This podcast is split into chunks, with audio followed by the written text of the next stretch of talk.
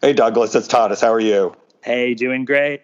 Good. I'm on the line with Douglas Boneparth, who's the president of Bone Fide Wealth. I asked Douglas on today to talk about a recent post of his entitled Planning to Be Single. Uh, you know, I think in my mind's eye, the stereotypical client of a financial planner is a couple. However, as, as Douglas points out, uh, an increasing number of Americans are voluntarily single. So uh, obviously, some of the goals of singles and couples are the same, but some uh, are clearly different. So that that feels like a good place to start. Douglas, how do you see single people approaching financial planning differently than couples? Sure, I see them doing this tentatively. Uh, I think the societal pressures that are still out there from our parents, perhaps our friends that are married, even our grandparents. I think those pressures are still real. And what I'm seeing with, with, my older millennial clients is sometimes hitting a roadblock, hitting a roadblock to plan for the future and achieve great things in life because they're under this notion that they need a significant other to do that, but they don't. And the statistics show us that there is not only a rising share of never married uh, adults in the country, but that the gap between the genders in terms of being never married is actually widening too. And I think that's a sign of the times. It's 2019. Um, regardless of gender, uh, you're able to go out and earn a living for yourself and save for great things in life like retirement. And by the way, I'm also seeing some really good sides of this. Forget the tentative, uh, the tentative aspect for a second. I'm seeing no better example of people getting over this by opting to be parents without the need of having a spouse or a significant other. So, on one hand, I, I still see these social norms uh, take place, and we work with our clients on that to say, hey, you know, it definitely would be awesome if you did find that special someone, but it's not necessary to live a really fulfilled life. Yeah, you know, it's interesting. I think, uh, you know, um, what you make a really great point in the post talking about how being single is not a free pass to ignore planning for the future. You know, I think, you know, if you know singles are oftentimes thought to be you know not having the expense of like you said of parenthood and things like that and having uh, you know disposable income as it were. But like you said uh, even in that situation singles need to be uh, cognizant of planning for the future. Absolutely. Nobody gets that pass. And you know again the social construct of you, you can't really have this fulfilled life unless you do the stereotypical settling down with another person. And yes i understand in, our dna you know is is this notion of needing to reproduce. I, I get that. But here we are in today's age and the reality is you you can you can have a life for yourself. And it requires um, the same type of planning and forward thinking that goes into planning for couples. Um, financial planning can get you there. Focusing on your goals and saving can get you there. I really want to get out of this uh, framework of well i'm single nothing's really ever going to happen for me. Let let me just take that superfluous vacation, that extra trip, that other experience.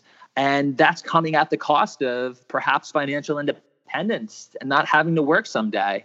So I think the realities are, you know, they're they're there for single people just like they are uh, for those who have coupled off. Well, you know, another another thing that I took from your post, which I think is really interesting, and I think you know, financial planning in general is very much, um, you know, look, it's a very much a relationship between the planner and um, the client, whether that be an individual, whether that be a couple, um, and obviously, you know, relationship aspects of that are uh, you know, obviously come into play. And it, so, sounds like this is something that you have uh, may have learned through uh, this, uh, learned through experience, and maybe through uh, you know having a few of these conversations that might have been you know less than comfortable. Yeah, yeah, you got to navigate um, these very sensitive areas, and and that goes for for any good planner or advisor having like real um, detailed and personal conversations with their clients. You know, I think anyone can walk through the numbers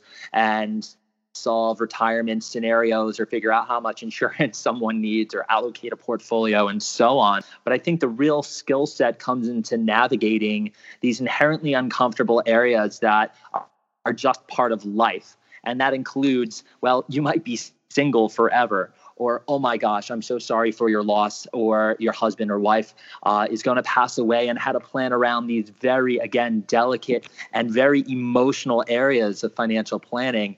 And this is something as, as a kind of representative of your uh, of your gen y you know advisorship here this is something that i'm just seeing come up more. I'm 34 now. I've been doing this since 19 i wasn't thinking about this when i was in my 20s and now i see it as a legitimate planning issue uh, for many success you know has nothing to do with even success or how much money they're making or how much money they have saved.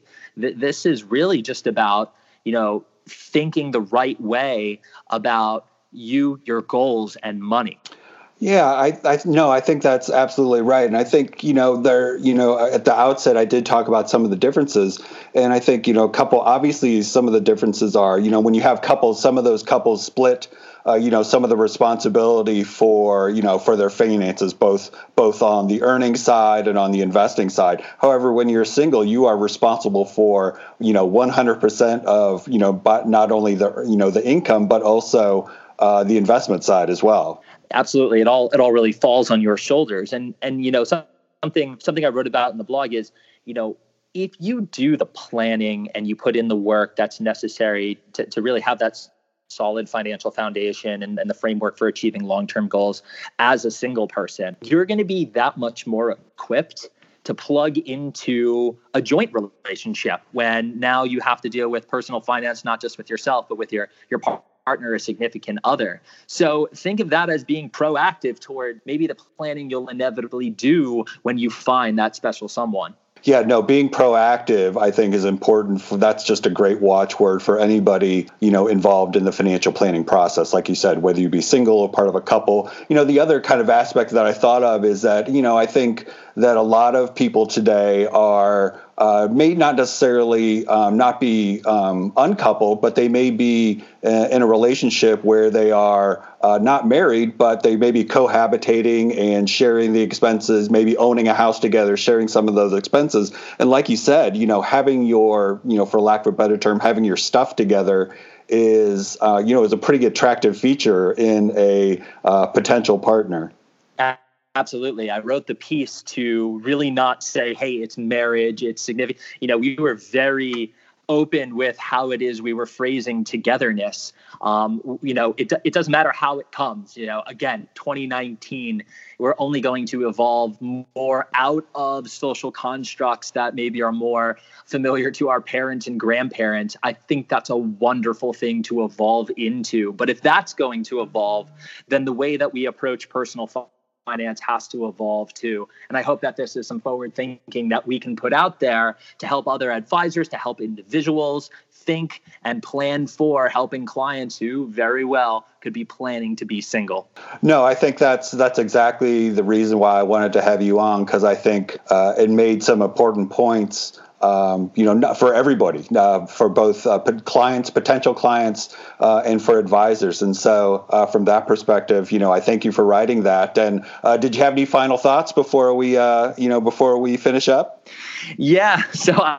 I I uh, gave a disclosure in the post that look, I I haven't been single for a very very long time. I don't plan on being single again, but I, I guess I want to give a hat tip everybody out there who's been using you know, the technology to find people. I think the thing I found most surprising is in talking to my friends before writing this, is I was always under the impression that having access to, to the technology to find other people would be a huge plus. And ironically, what I've been finding out and learning more and more has actually been a headwind. Um, it's maybe made things a little too easy, or it hasn't allowed people to um, get to the deeper levels of relationships. I just thought that was really interesting. I wouldn't know. I've never had any of those applications to use before.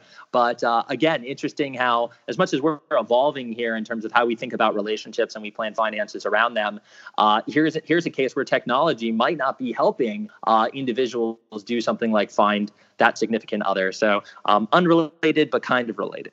Well, Douglas, I, I, appreciate your time and thanks coming on, and uh, we'll talk to you soon. Thanks so much for having me. Be well. Thanks.